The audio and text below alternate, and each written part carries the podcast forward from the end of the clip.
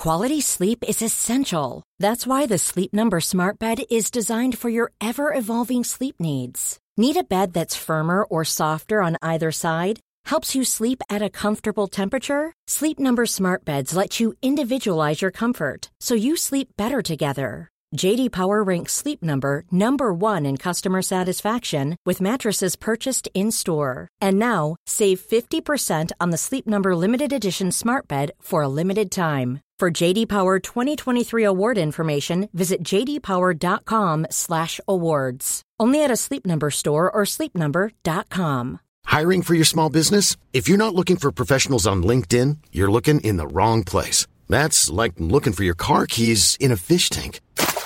LinkedIn helps you hire professionals you can't find anywhere else, even those who aren't actively searching for a new job but might be open to the perfect role. In a given month, over 70% of LinkedIn users don't even visit other leading job sites. So start looking in the right place. With LinkedIn, you can hire professionals like a professional. Post your free job on linkedin.com/people today. One size fits all seemed like a good idea for clothes. Nice dress. It's a T-shirt. Until you tried it on. Same goes for your healthcare. That's why UnitedHealthcare offers a variety of flexible, budget-friendly coverage for medical, vision, dental, and more. So whether you're between jobs, coming off a parent's plan, or even missed open enrollment, you can find the plan that fits you best. Find out more about UnitedHealthcare coverage at uh1.com. That's uh1.com.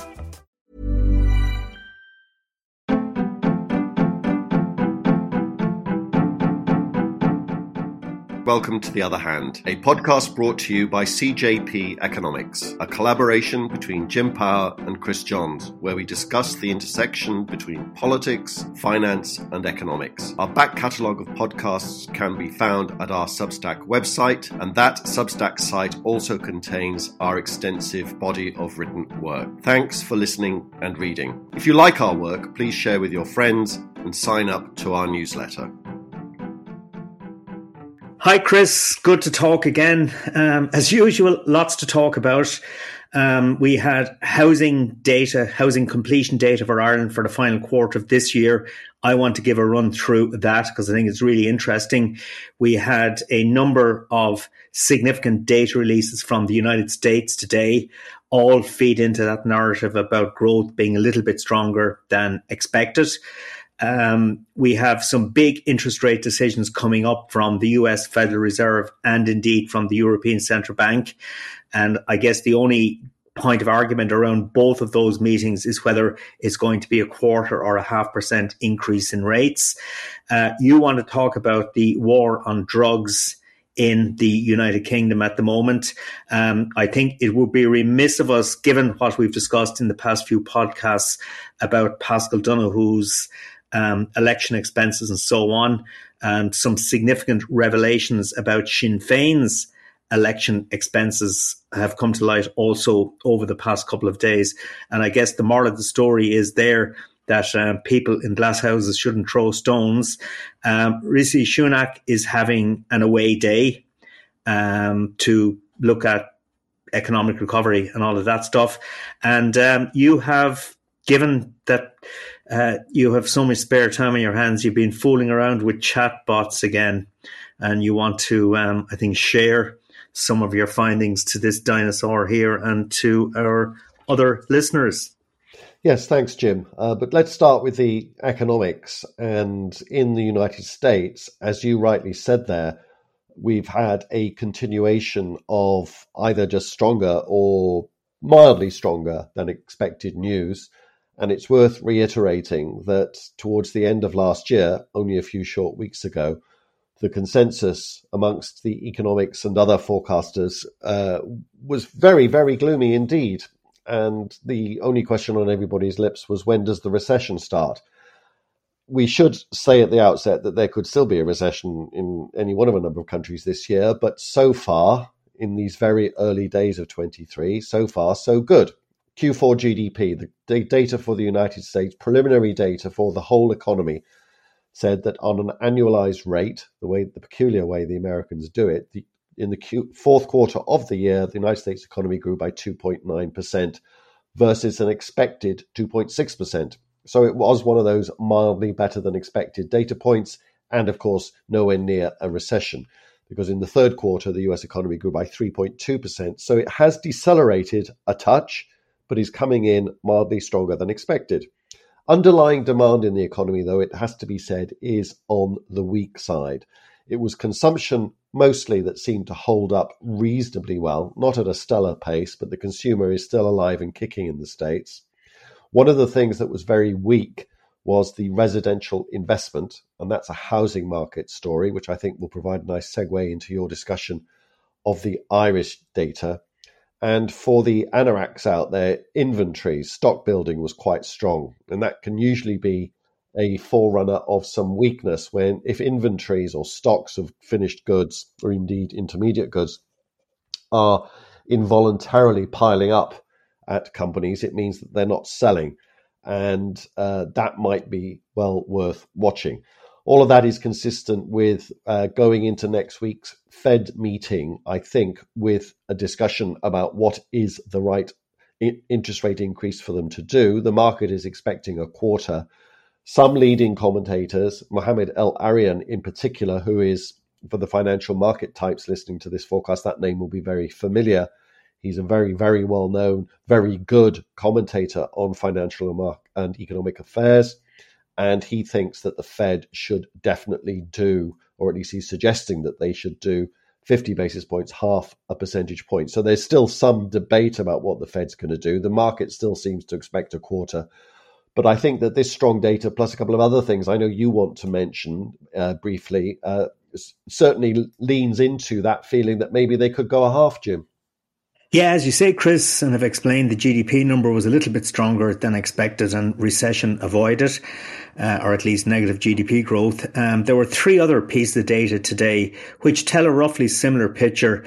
New home sales were at a 4-month high, okay, coming off a low base, but still, when you hear a statistic being described as a 4-month high, that does suggest a semblance of strength and optimism. US durable goods orders, this is orders for manufacturing goods with a life of more than 3 years, up 5.6% during the month, which was significantly stronger than expected and is indicative of manufacturing growth. And finally, the weekly initial jobless claims. This is basically the number of people signing on for unemployment benefit, fell to a 9-month low.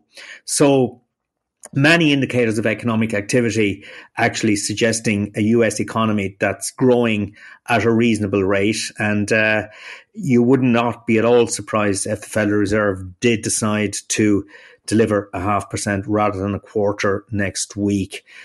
I think the narrative from the Federal Reserve will be that, you know, real levels of economic activity are still pretty vibrant. The labour market is still pretty strong. So further interest rate increases appropriate. And as I say, the only question really is, will it be a quarter or will it be 0.5%?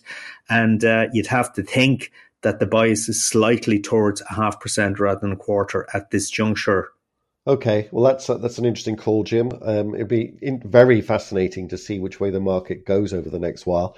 If it starts to go in that direction of 0.5 percentage point, I would have thought that we'd expect to see things like the equity market weaken from its reasonably strong start to the year. Because one of the things that's encouraging people to think that things are a wee bit better than that bleak consensus had it is that equity markets, stock markets everywhere, have had a really good start to the year. So I don't think that they would like 50 basis points, however. So let's keep a very close eye on that as we go forward. It's not just the States there's been some numbers from, Jim. I think we've had some Irish housing numbers. Is that right? Yeah, absolutely. And before I get on to that, just to briefly mention the European Central Bank's interest rate deliberations. The consensus is growing, and there's a lot of commentary from important officials in the European Central Bank suggesting that an increase of 0.5% would be appropriate at the upcoming February meeting.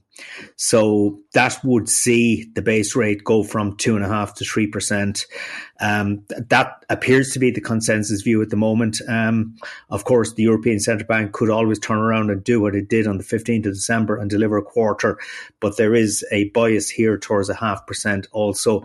There's a sense now, I think, from central bankers, and you know, if we're right and if the Fed and the ECB deliver 0.5% increases, basically I think they're trying to speed up the process, get the tightening out of the way as quickly as possible and have most impact on the economy and on inflationary expectations by doing that.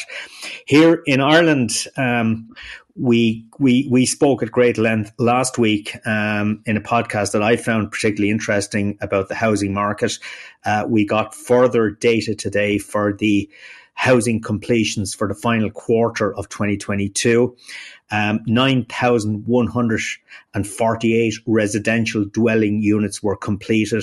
That's up 31.4% on the previous year. Okay, so strong numbers in the final quarter. And if you look at 2022 as a whole, 29,851 dwelling units completed. That's up 45.2% on 2021 and up 41.3% on pre-COVID 2019. So a strong, strong recovery in housing completions coming through. And I think it's interesting to look at the breakdown of what was built in 2022. Housing schemes accounted for 50.8% of the total and up almost 42% on the previous year. Apartments accounted for 30.7% of the total, up 78.7% on 2021. And indeed, 2022 saw more apartments being completed than in 2020 and 2021 combined. And I think you can see that driving around Dublin, particularly where 60% of the completions are occurring. A lot of apartment developments currently being delivered. And then the final part of the housing scheme or the housing equation are single houses, accounting for 18.5% of the total last year, up 16.6%. So these are strong numbers, Chris. And just to put it in context, between 2020 and 2021, we delivered an average of 12,135 dwelling units. Okay, so 2022 then a total of 29,851. But if you consider that we need, depending on who you listen to, we need somewhere between 40 and 60,000 dwelling units to be delivered every year out to 2030 to close that imbalance between supply and demand. So it shows there's still a lot of work to do. But, you know, I think even the greatest skeptics would have to admit that was a pretty decent year. The construction industry certainly delivered a high level of housing. But looking at forward-looking indicators such as housing commencements and planning permissions, there is a suggestion that we're starting to see some easing of growth. And that easing of growth is down to two things. One is capacity in the construction sector, and secondly is just the general cost of delivery, materials prices, labour costs, etc., still pretty high. One final lump of data that might be interesting. I was just looking at the breakdown between 2011 and 2022. Over that period, 163,371 dwelling units delivered. Scheme housing accounted for 50.5%, single housing 50.5%. The 50.5 is wrong, actually. Apartments 18.7, so that's 68. So that's roughly, single accounted for about 32% of what was delivered. Apologies there. But what it goes to show is that over the last couple of years, apartments are becoming an increasingly important part of the delivery. And indeed, I dropped somebody off during the week who was renting an apartment in Knocklyon here in Dublin. And it was a big development that's coming on stream in the grounds where a former Irish Taoiseach, Liam Cosgrave, once lived. But it was amazing to see all of these young people taking suitcases out of cars, renting these apartments. Great to see, because, you know, the rental market has to play an important part in the housing solution as well. We can't just focus totally on social and affordable.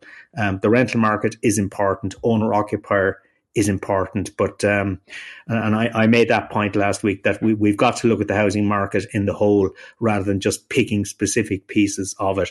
But I have to say, it cheered me up during the week to see all of these young people moving into rental properties of a high quality. Can I ask you about that holistic picture that you just described there? We have to look at the thing in total, in the round, just as and you've taken us through in I think very interesting detail there, the numbers. My scan of the Irish media today didn't give me an impression consistent with the one that you've just given me, which I don't doubt the one that you've just given me. And to summarize it, you regarded it, I think, as a reasonably positive story in terms of completions of dwellings. The stories that I saw majoring in the media this morning was that the Irish government is failing abysmally in the area of social housing, and more generally that they're still completely flailing around, not being at all successful with the housing crisis.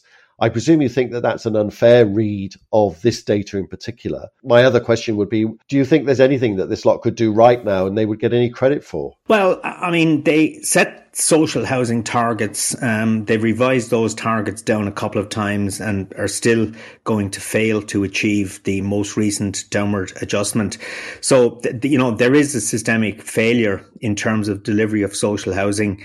I'm not sure why that is the case. I guess it's because the resources are not available to deliver social housing, and a lot of the resources, the construction capacity, is being used to deliver rental and owner-occupier housing. And, you know, I guess from the government's point of view, by setting these social housing targets, which I guess it has to do, but it is setting itself up to be beaten with a stick, I mean, when it fails to deliver. But the overall picture, and maybe this hasn't an awful lot to do with government in terms of the delivery of you know, scheme housing, single housing and apartments, is still growing quite strong. Well, sorry, 2022 was a good year. Do we live in an economy, Jim, where the government can be responsible for solving the housing crisis? Yeah, Chris, as I was saying that, I kind of thought to myself, here was I a week ago criticising government over its failure to address the housing problem. And here I am now saying that, you know, you can't blame government for everything. But so I think the truth is somewhere, my thinking is clearly a little bit muddled. I think that the truth is somewhere in between.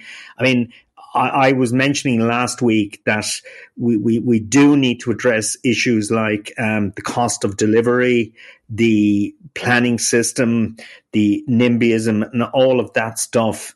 And that is true. Government has got to address all of those things. But what government also has to do, I think, the construction industry has displayed again that, you know, given the circumstances, it can actually deliver high levels of housing output. And the industry is experiencing capacity constraints. So we also need to look at the labour supply of skilled and unskilled workers into the construction sector. So, you know, I said last week as well that I reckon there was about 20 different things that need to be done to deliver the sort of housing that we need. But I would just to summarise the point I'm really trying to make is that 2022 was a reasonably good year after a number of dismal years in terms of delivery. It is moving in the right direction, but we still need to be building a lot more houses. As I say, somewhere between 40 and 60,000 is the annual requirement out to 2030 based on that demand supply imbalance. And I think it's incumbent on government to do everything it possibly can to help the construction industry and the developer classes to deliver what needs to be delivered. Because I've said it to the point of boredom in this podcast that housing, economically, socially, politically, it is, in my view, the number one issue. But I think we have to give some credit where credit is due in terms of what happened last year. I'm Sandra, and I'm just the professional your small business was looking for. But you didn't hire me because you didn't use LinkedIn Jobs. LinkedIn has professionals you can't find anywhere else, including those who aren't actively looking for a new job, but might be open to the perfect role, like me. In a given month, over 70% of LinkedIn users don't visit other leading job sites. So if you're not looking on LinkedIn, you'll miss out on great candidates like Sandra. Start hiring professionals like a professional. Post your free job on linkedin.com/people today. Life is full of awesome what-ifs, and some not so much, like unexpected medical costs. That's why UnitedHealthcare provides Health Protector Guard fixed indemnity insurance plans to supplement your primary plan and help manage out-of-pocket costs. Learn more at uh1.com.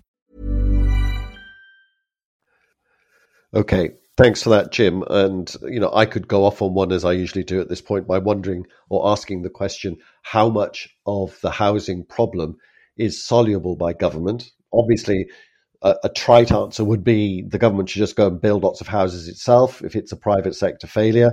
But would it then just face up to the same problems that the private sector faces, which is a cost problem, a supply of labor problem, a material shortage problem, supply chain problems, and all the rest of it? So it's an open question for me. I'm not going to ask you to answer it today because we've talked about it too much already. But I wonder just how much solving the housing crisis is actually directly in the hands of government. It can do so much, but I wonder if it can do everything. Let's move the discussion on. And one of the things that I wanted to mention today, a very brief mention, it's something that we talked about ages ago on this podcast, is the war on drugs. And we both agreed that whatever jurisdiction you look at, the war on drugs was lost years ago, if not decades ago. And it's one of the most stupid policies being pursued by governments to a greater or lesser extent everywhere. Our prisons are full of people who have committed drugs offences, and in many cases, they should not be there. And people are always going to consume this stuff, and it needs to be regulated. And it's like alcohol used to be, like tobacco used to be, actually, and all that good stuff. And that governments should be scaling back the war on drugs rather than intensifying it.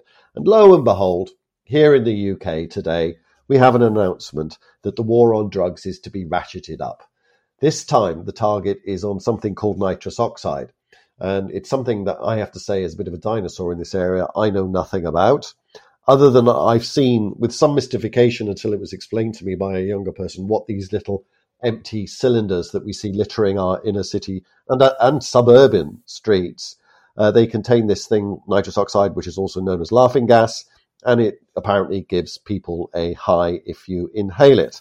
And I think that you were equally puzzled by the appearance of these things on our streets recently, weren't you, Jim? I have to admit, Chris, what I'm about to say now shows how much of a dinosaur I am. I use these little canisters for pumping my racing bike. You know, if you're out in the middle of nowhere and you get a puncture, you mend it. If you inject this stuff into the tire, it'll pump it up very quickly, gas. And it's a similar canister. And I was seeing all these canisters lying around, and I was thinking to myself, a lot of people cycling around Dublin at the moment. I will not say anything at this point, Jim, other than to say that there's nothing illegal about these canisters, either for your tyres or for giving you a high. I wonder if do they contain the same gas, these tyre things?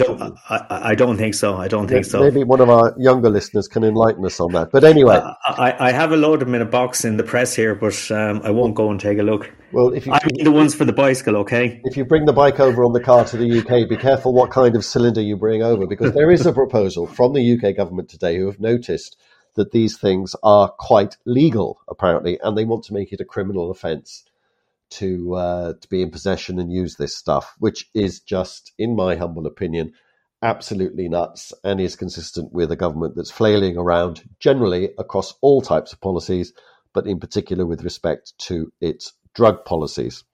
Moving away from the UK's war on drugs to the UK's war on itself, Rishi Sunak is having an away day, or perhaps an away couple of days, ahead of an important speech, I think towards the end of the week, by the Chancellor, Jeremy Hunt. And this away day, or away couple of days, is apparently to brainstorm how to get the economy going. I wonder if they shouldn't be consulting the new chatbot for ideas on this. I'll talk about that in a second. But the idea that they could that they need to do this is quite extraordinary, and is a reflection on just how much Sunak in particular, but the government in general, is flailing around. And the particular fight that they have on their hands, one of many, is over tax cuts, because Liz Truss has reappeared, or at least some anonymous spokesperson on behalf of the former Prime Minister, who's been very quiet since her resignation. And she apparently believes that her tax cuts were the right policy, that disastrous Kwasi-Kwarteng budget, and that the only reason why they failed was because they weren't given the necessary political backing in the House of Parliament. And the one thing I would say about all of this is that she's not actually completely wrong, because it is possible that tax cuts sometimes do boost growth. It may be a sugar high, it may be very short term, but sometimes structurally, if taxes are too high, you need to get them down. The problem, of course, is that the Tory party, the Conservative party, simply won't choose. They don't understand trade-offs. They don't understand themselves, so therefore the rest of the country doesn't understand either. In order to make a tax-cutting plan work, given the state of the fiscal side of things here in the UK, you have to have spending cuts. And otherwise the fiscal arithmetic just simply doesn't work at all.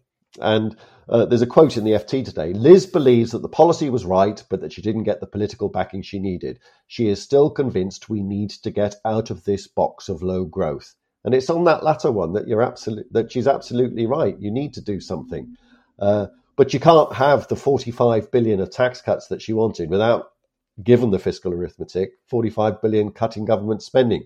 And there is no Conservative MP that anybody can identify that is willing at the moment to cut spending by £1, let alone 45 billion pounds. And so it goes. The extraordinary inability of the government to understand basic arithmetic, I think, boggles the mind. And what they're going to come up with in this away day, I can't possibly imagine, because in order to boost growth, they've got to make some very tough decisions. Not unlike Ireland, the planning system in the UK is not fit for purpose. You can't build anything here partly because of that planning system and other reasons. NIMBYism is absolutely at, dare I say, pandemic levels. You've got to tackle all of these things. But every time the Conservative Party tries to do something in one area, one faction or another within its party says, no, you can't do that. So they're not able to do anything. So I await these great growth initiatives with great interest, but they are needed. It has to be said that somebody somewhere, whether it's this government or the next government or whoever, has got to come up with a plan for the UK economy to start growing again. Otherwise, this gradual sinking into what one FT commentator last weekend called the slough of despond on the economy is just going to continue. The other thing, of course, that's going on in the UK is the sleaze and the allegations of tax impropriety surrounding a former Chancellor of the Exchequer, Nadhim Zahawi. And only today we've had a senior official, I think maybe even the head of the UK's equivalent of the Revenue Commissioners. That's what you call it in Ireland. Here it's called HMRC, His Majesty's Revenue and Customs. And Nadhim Zahawi described his tax affairs as being in error, that he made an error, but a mistake that wasn't deliberate. And this HMRC person has come out and said in front of some House of Commons committee that there's no such thing as an error. We don't fine errors. And this gentleman was fined, this ex-Chancellor, Nadhim Zahawi. And so he's been contradicted by one of the big tax bosses here. So this one, I think, is going to run. My forecast is that Zahawi won't last more than a few days or perhaps a couple of weeks at best, depending on how the investigation goes. But it's just more of the same here, Jim. My final comment about sleaze, just to draw your attention to something that received no publicity whatsoever this week.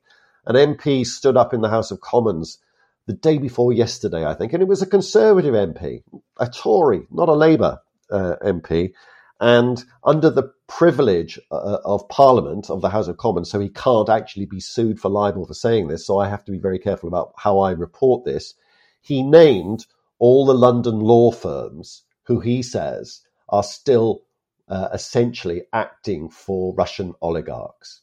Isn't and basically alleging that the Russian money is still flowing through London. Isn't that incredible? That is absolutely incredible. I can't say I'm terribly surprised. Yeah. Okay. Stuff. Chris, on this side of the water, we have discussed the Paschal Donohoe issue, and I think we have certainly tended to downplay it in a pretty significant way, you know, while accepting that he did wrong, that he made mistakes. But the magnitude of money involved is absolutely tiny. And I guess my view would have been that, I think yours as well, that really government should get on with the issues that really concern people at the moment, outside of the realm of petty politicking, which is housing, health, and so on, cost of living. So these are the issues. But anyway, Sinn Féin, you know, continue to push, as do people before profit, as do the people in the Labour Party. So it really is developing into just a political football at the moment. But irony of irony, over the last few days, it has come to light that Sinn Féin has also made a number of errors, in inverted commas, in terms of its election expenses. And it has had to submit some alterations to the Standard in Public Office, SIPO. And yet it continues to beat the drum about Paschal. As I said in my introduction earlier, the moral of the story here is you shouldn't throw stones in the glass house. And it's kind of interesting. It's enough. We described Paschal Donohoe's affairs or errors as, in my words, a nothing burger. That's my word of the moment. And I think in fairness and in completeness, we are quite right to mention that Sinn Féin have been caught with an election expenses issue. The Irish Times, for once, seems to have done a very good piece of investigative journalism finding out these sorts of things. It originally, before this latest news broke, had found a €7,000 error, much bigger in terms of magnitude than Paschal's error, to do with an opinion poll that Sinn Féin paid for but apparently didn't declare in the right way. They've discovered two other mistakes, much smaller than that, sort of orders of magnitude similar to the ones that Paschal Donohoe has been found to have committed. So not a big amount, another nothing burger, but for the sake of completeness, I think it is worth recording, of keeping it in the public domain, to remind people that everybody makes mistakes. And the two relate to some MEP election expenses was one, and the other was a misreporting of a euro amount instead of a sterling amount, or the other way around. I can't quite remember which way it was, but the bill was paid in sterling. It was reported in sterling, but it should have been reported in euro. So another couple of nothing burgers. But given the fuss that they've made about Paschal Donohoe's not very much mistake, I think that it is important to at least recognise that. One other thing that I wanted to talk about today, which actually, Jim, we've run out of time, so I'm going to hold it over to the next podcast. I've got a lot to say about this new chatbot and generative artificial intelligence in general. There's so much stuff out there now. I tried to use this thing yesterday, and all day the website for it was unavailable because everybody is using it at the moment. Microsoft have just invested $10 billion in it. So this is a really big story. But given that I think I need more than a couple of minutes to go through what I would like to say and make the points and ask the questions, I'm going to conclude in a completely different area, still tech-related of sort. I'm going to conclude with asking you a question about Facebook, or Meta, as it is more properly known. They announced yesterday, I think, Nick Clegg, an ex-UK politician, an ex-UK cabinet minister, actually, who is now the head of public affairs, I think he is, for Meta. I heard him explaining on radio this morning that Donald Trump is back on Facebook, and it's quite convoluted. They've got some new rules associated with what you can do on Facebook now, and a number of strikes and you're out. And they've got a special rule for Trump, which appears to be one strike and he's out. What do you think? Do you think that Facebook is right to do it in this way? Do you think people like Trump should be banned from these platforms? or are you a free speecher and let it all go hang? To a certain extent, Chris. I mean, Trump has aspirations to be the next president of America. And, you know, he will be trying to push his candidacy over the coming months, I assume. And as a consequence of that, you know, in democracy, I think it's incumbent on media to allow everybody have a voice. But there is a caveat. Clearly, there is a line that should not be crossed in terms of inciting violence, hate, etc. You know, we cannot allow that happen. But I heard Nick Clegg explaining, and to me it sounded pretty rational that, you know, given that he's in the political arena, he needs a voice, but that there will be significant restrictions placed upon him and anybody else. And I think that's correct. And provided, I have no problem with Trump coming back onto Facebook, probably because I don't use Facebook anyway, so I won't be exposed to it. But, you know, it's the political discourse, but he will have to be monitored very, very carefully, as should anybody else, to be honest. But I guess what makes people like Trump particularly interesting in this regard is that, you know, they have millions of followers, so they can be incredibly influential. Whereas I could come out and say something, it would influence nothing. But if Trump says it, it influences millions of people. And that's where the danger arises, I think. Oh, Jim, I think you underestimate your influence, to be honest, mate. One of the things I would say is that these are, although they're publicly listed companies on the stock exchange, they're essentially private entities. And provided they obey the law of the land in which they're operating, they should be free to do whatever they want, whether they should be free to ban people, they should be free to platform people. It's entirely up to these companies. If they were state broadcasters, it would be different. I think that there should be different rules for state broadcasters when it comes to balance and things like that. But I do think, in the interest of free speech, we wouldn't allow Donald Trump onto this podcast, and we should be free to say Donald Trump can't come onto this podcast. Or we might take a different decision. We might invite Nigel Farage on one day and get probably presumably a lot of criticism for doing so. But we should be free to have whoever we want and say whatever we want on this podcast, subject to the fact that the proviso that we obey the law. Where I do have a beef with all of these companies, whether they are public, private, state entities or not, is the extent to which they allow interference from foreign actors. It's quite clear that Russia really has, over the years, had an awful lot of influence on these kinds of platforms, and I still don't know whether they are doing enough to head off that Russian influence. One of the things that really interests me at the moment is the connection. We've spoken many, many times before about how if you knew that somebody was a pro-Trump person, you know all their other beliefs. If you know somebody is an anti-vaxxer, you know all their other beliefs. And one of the things that anti-vaxxers clearly are very much in favor of at the moment is Putin. It's one of those curious connections that if you have an anti-vax belief, I'm not saying it's all anti-vaxxers, please don't get on my case about this, but there is a strong tendency for the anti-vaxxers to be pro-Putin. It's just a weird, weird connection. You can see that, of all places, in Australia at the moment, at the tennis, where there's a connection between pro-Putin, pro-Russia protests and anti-vaxxers.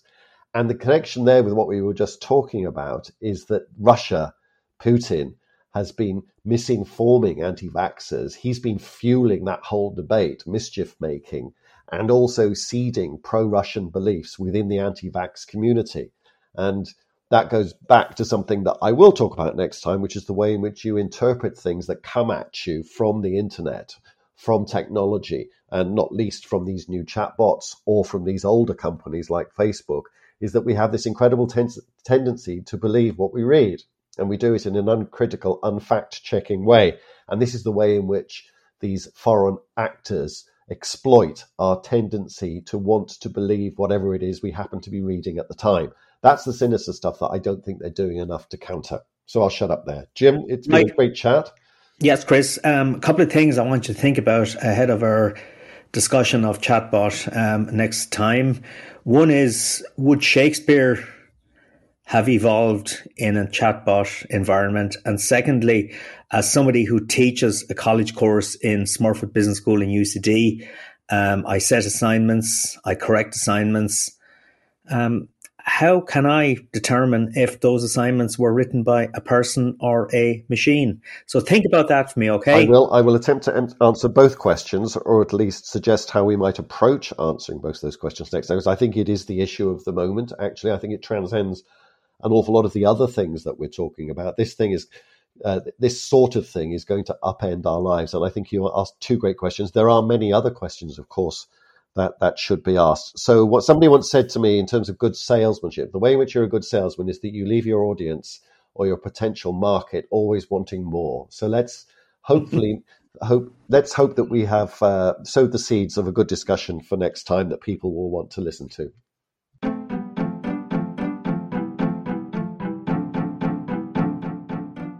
You have been listening to Chris Johns and Jim Power on The Other Hand. We hope you enjoyed it. If you did, please sign up to our Substack account, www.cjpeconomics.substack.com. You can download our podcasts on Apple, Spotify, and other good podcast platforms.